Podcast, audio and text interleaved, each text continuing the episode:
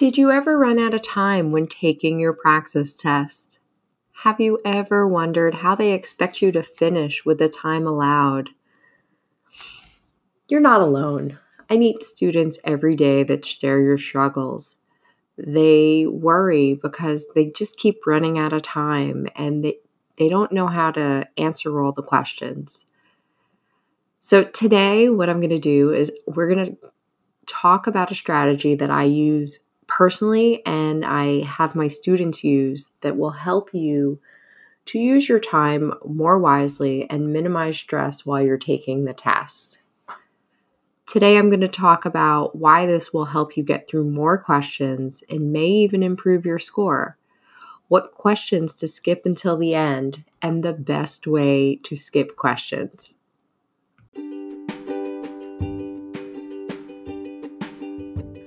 My name is Lisa Vicino, and I am the host of the Helping You Pass the Praxis show, where I talk about all the ways to improve your praxis score with less struggle and overwhelm so you can get certified and start teaching.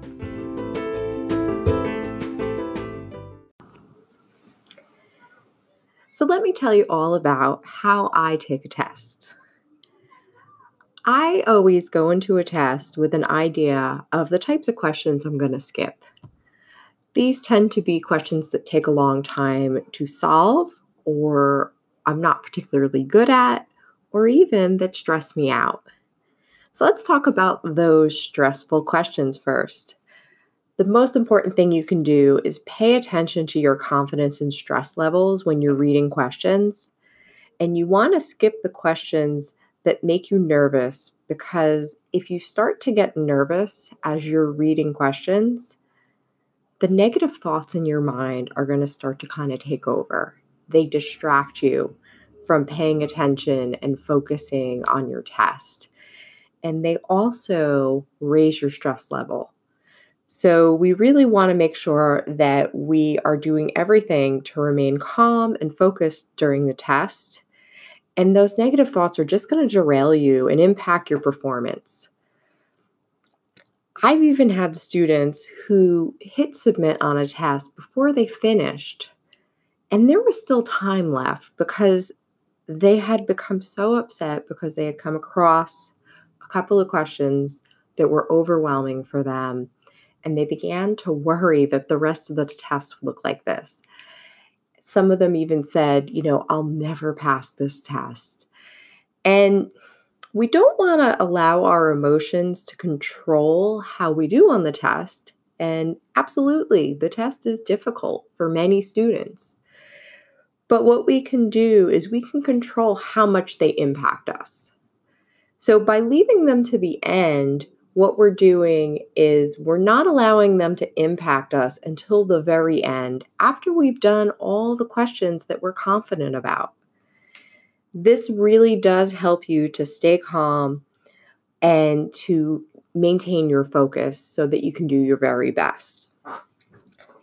Another type of questions that I mentioned are those questions that no matter how good you are at them, they just take a long time they're generally very complex. There's a lot of calculation involved. There's also the keeping track of all the information so that you can answer them. And what I find is that during that time you would spend solving that problem, you could probably solve two to five other questions. And what we want to do is we really want to maximize the number of questions we get done before we run out of time. And we're better off answering two to five simpler questions than that one more complex question. And there's a big reason for this. We don't get partial credit for our work when we do this test. So we either get the question right or we got the question wrong. And if we're answering this one question that's rather long, there's a chance we could make a mistake and we would wind up with no points. Where, in contrast, if we work on two to five questions that are shorter, a little more simpler, there's a lot less calculation and keeping track of things, we're likely to get at least some of them right and maybe even all of them right. So, if we're not going to finish all our questions, which for some students, that's a reality, they're just not going to have enough time. We want to start off by answering the ones that we are confident about, that don't stress us out. And we really want to maximize the number of questions we get to. And skipping the long questions will help you achieve that.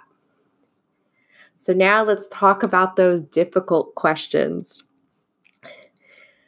when you're practicing, um, when you're studying, when you're watching videos, when you're taking practice tests, I feel like everybody has these questions that are just hard for them and they have to read through the explanation a couple of times. They're not really sure how to proceed with the question when they first read it.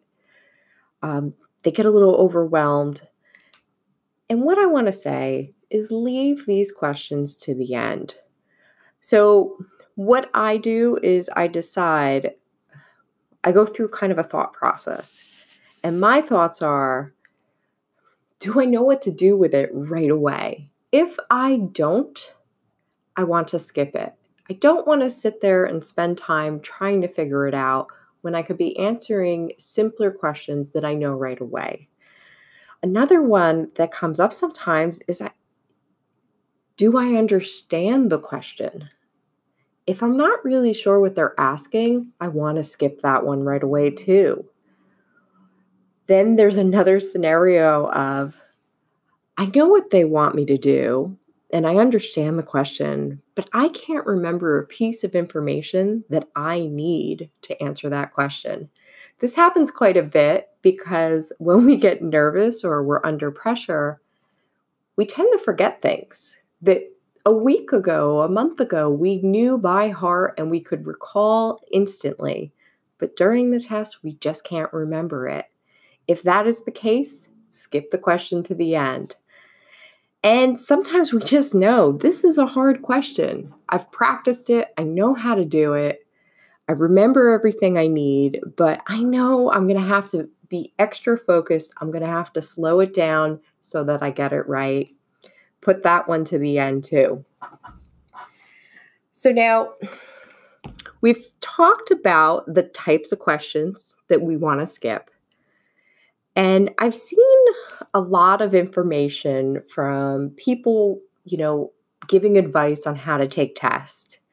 And one of the things that I see come up on the internet and in books and on YouTube is the expert will say, you don't want to spend any more than you know a minute on a, a, question or two minutes on a question. And when i talk to the students they say well you know what? I was doing the question and i looked at the time and i had already spent two minutes on it and i didn't have an answer so i just went on to the next question and unfortunately that is not the way to use this strategy. And the reason is when you abandon a question two minutes into it, you're going to forget all the work you did. You're not going to recall it. So you're going to have to start off by reading the question again. You're also probably not even going to be able to find the work you did on your um, scrap paper because by the end of that test, your scrap paper is a little unruly. There's just information all over it, and it doesn't make sense when we go back to it, you know, 20 minutes, 40 minutes later. So, this is really ineffective, and it actually hurts your score and it really impacts your time because you've spent two minutes on a question, you didn't get an answer, and then when you go back, it's like you're starting from never seeing it before. Um, and if you do that on a you know a dozen questions, it's like 25 minutes of your test. And you're starting over from the beginning. So then you have to spend, you know, time on the question. So I have a better way to do it. instead of putting the time into the question that might take too long, stress you out, or you don't even know how to do it, instead, what I want you to do is decide within 15 to 20 seconds if you are going to skip that question. So immediately you are going to read the question, skim actually, if it's a longer one, just kind of skim through and decide. You're not going to second guess yourself. You are just going to say, I'm going to do it or I'm going to skip it. And then once you make your decision, you carry on. So you might be wondering well, how do we decide? What do we think about? What's our criteria? So, what I do is first I consider do I feel overwhelmed reading this question? If the answer is yes, I am immediately going to skip it. I'm not going to decide whether it's difficult or it's going to take a long time or if it's going to um, be something I don't really know how to do. I'm just going to immediately skip it. I'm going to trust the way I am feeling. Another question I might ask myself is Can I identify what type of question this is? Do I know what skill I'm going to use? Um, what piece of information I might need?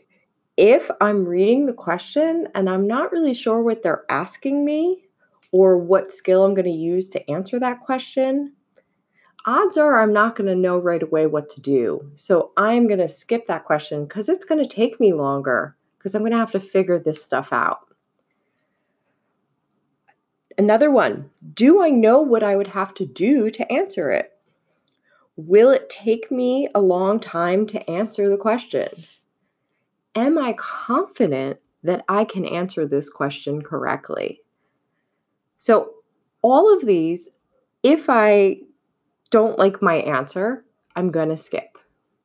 If I get to the first question, do I feel overwhelmed? And I say yes, I don't even think about these other questions. So the minute I don't like one of the answers, I skip it. I don't even consider anything else. Now, you could save even more time by making a list ahead of time. And I wouldn't make it too complicated or too long. I would consider the ones that are going to make a big impact. So, say fractions really stress you out or maybe even probability questions, right? You could decide ahead of time if I get to this category of questions that always stress me out, I don't even have to think about this. I'm just going to immediately skip them. And I'm going to come back to them after I've done all the questions that I'm confident I can answer. So, hopefully, you found this strategy for handling questions on the test useful. What I'd like you to do is to maybe make that list of questions that you would like to skip on your test that you have coming up next. Uh, when you're studying, consider the types of questions that derail your confidence and your calm as you study and add those to your list. And another thing that's really great to do before the test is to rehearse skipping questions with a timed practice test and see how that impacts your timing and get used to making those really quick decisions. So, I hope this helps you out and good luck on your test. If you'd like to hear more about how you can do your very best on test day, be sure to subscribe to the Helping You Pass the Praxis show. And you could also let me know in the comments if there are any topics you want me to talk about that will help you pass the test. Thank you for listening, and I hope you have a great day. Thank you.